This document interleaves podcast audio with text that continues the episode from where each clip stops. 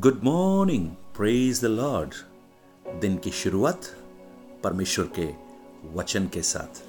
आज इस प्रातःकाल मैं पास्टर राजकुमार, आप सब प्रियजनों का दिल की गहराई से इस वचन मनन में स्वागत करता हूँ। जो परम प्रधान के छाए हुए स्थान में बैठते हैं, वो सर्वशक्तिमान की छाया में ठिकाना पाते हैं। आप भी उस परमेश्वर में अपना ठिकाना पाए, मेरी प्रार्थना है। फियर नॉट ऐशैया तैतालीस अध्याय को हम मनन कर रहे थे, और आज भी उसी भाग से हम चंद समय मनन करने जा रहे हैं। मेरी प्रार्थना है, परमेश्वर इन वचनों से आपसे बात करे। जब तू जल में होकर जाए, मैं तेरे संग संग रहूँगा, और जब तू नदियों में होकर चले तब वे तुझे डुबो न सकेंगी। जब तू आग में चले, तब तुझे आँच न लगेगी और उसकी लौ तुझे न जला सकेगी। क्योंकि मैं यहोवा तेरा परमेश्वर हूँ। प्रेज लॉर्ड इज़राइली लोगों के जीवन में जल और आग की बहुत सी परिस्थितियाँ हुई हैं।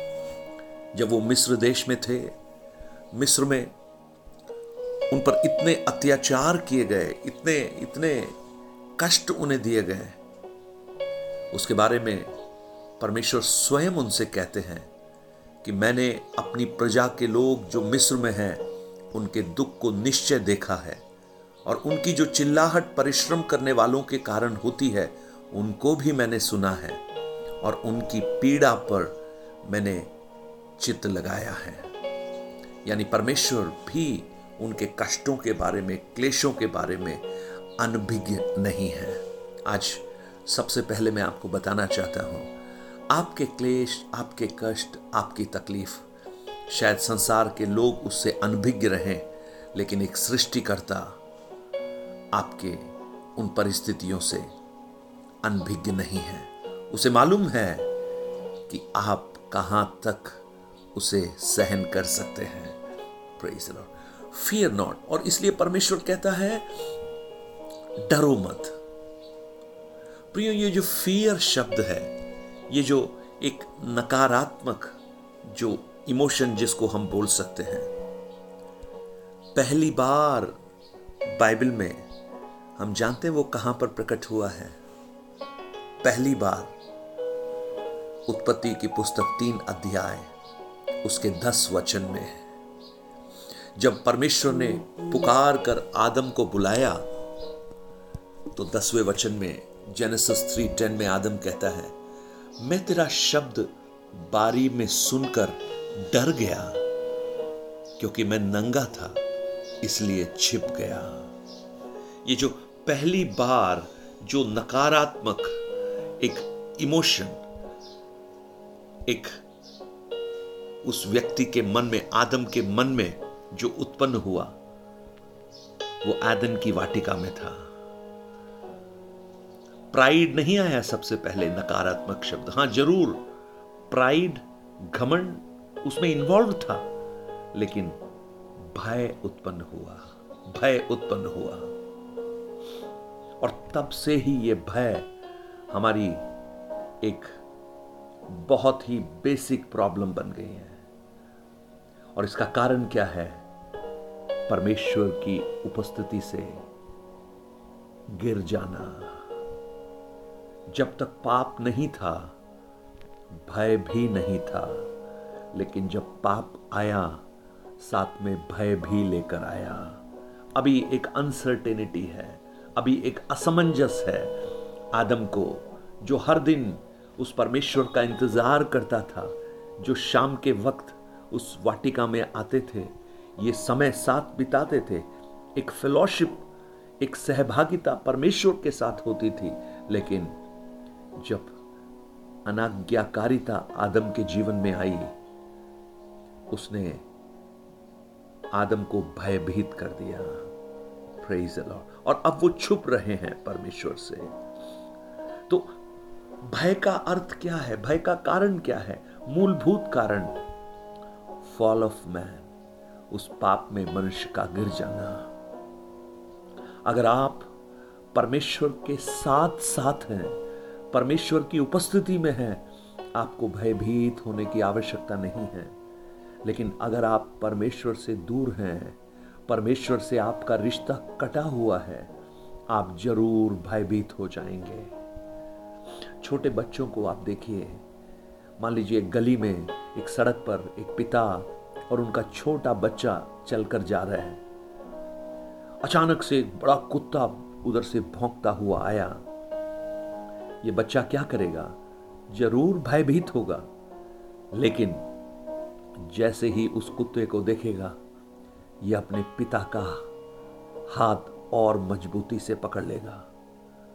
या और उसके करीब चलेगा, या उससे चिपक जाएगा, क्योंकि उसे पता है उसकी सुरक्षा उसके पिता में है। आज मुझे सुनने वाले मेरे प्रिय भाई, बहन, अगर आप परिस्थितियों से भयभीत हैं, इसका एक मूल कारण है, आप परमेश्वर से दूर हैं। जैसे वो बच्चा उस कुत्ते को देखकर अपने पिता के सीने से लिपट जाता है आप भी अगर उस सर्वशक्तिमान परमेश्वर जो हमारा पिता है अगर उसके और करीब आप आ जाएँ, आप अपने आप को उस भय से मुक्त पाएँगे। फिर वो भय आपके जीवन में नहीं होगा क्योंकि आपको मालूम है मेरा पिता मेरे साथ है। आज हर परिस्थितियों के ऊपर उस पिता को देखिए प्रियो।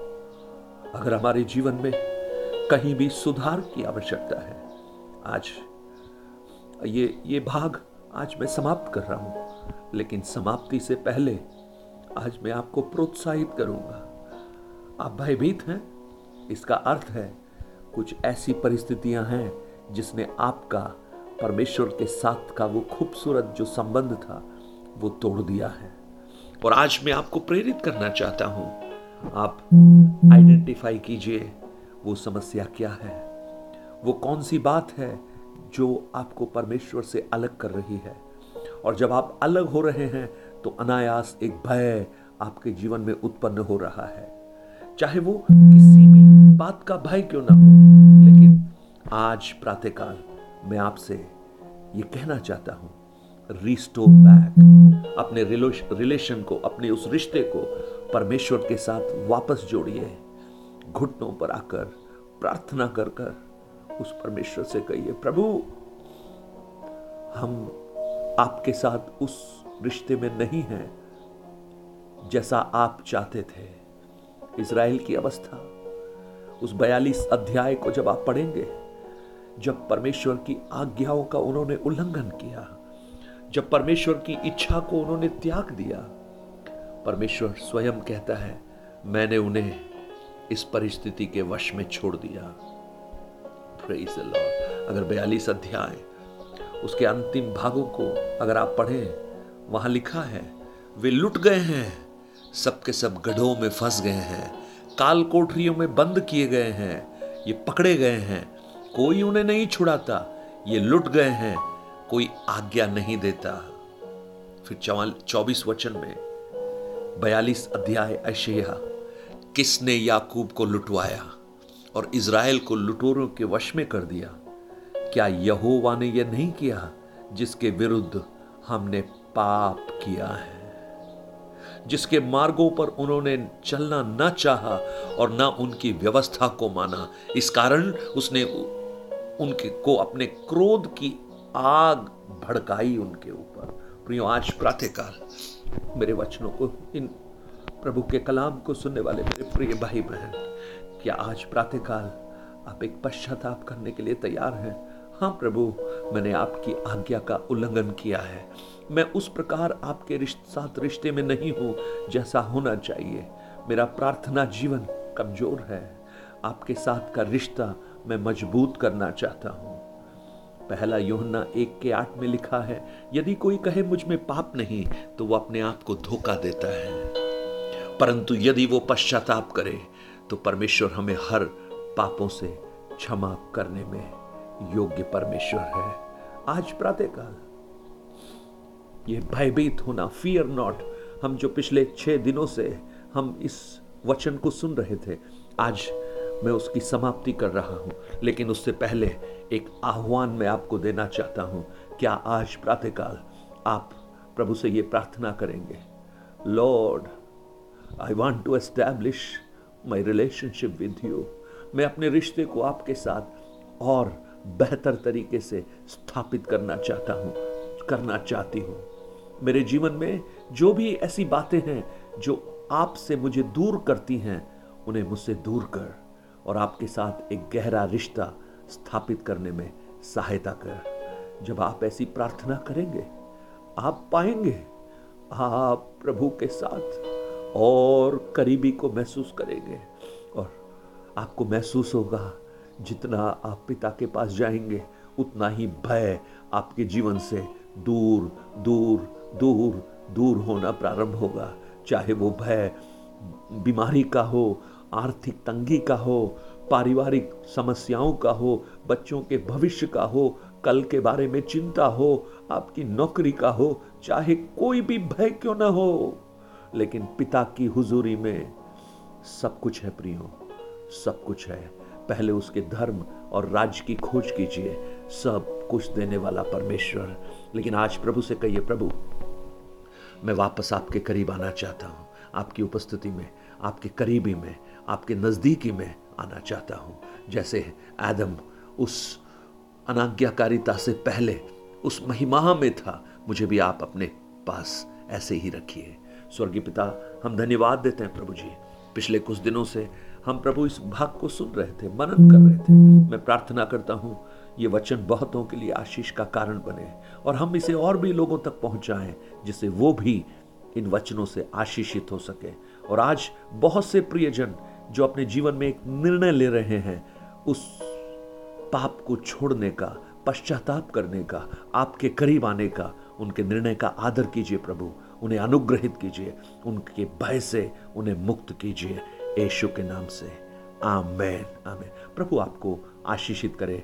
Have a blessed day God bless you अगर आप अपने प्रार्थना, निवेदन, विनती, गवाहियों को मुझसे बांटना चाहते हैं, nine eight two nine zero three seven eight three seven पर आप बांट सकते हैं हम आपके लिए प्रार्थना करेंगे आपकी गवाहियों को लोगों से शेयर करेंगे कि परमेश्वर ने आपके जीवन में कैसा अद्भुत काम किया है जिससे और भी लोग उसे सुनकर प्रोत्साहित हो सके और परमेश्वर के राज्य की महिमा हो सके गॉड ब्लेस यू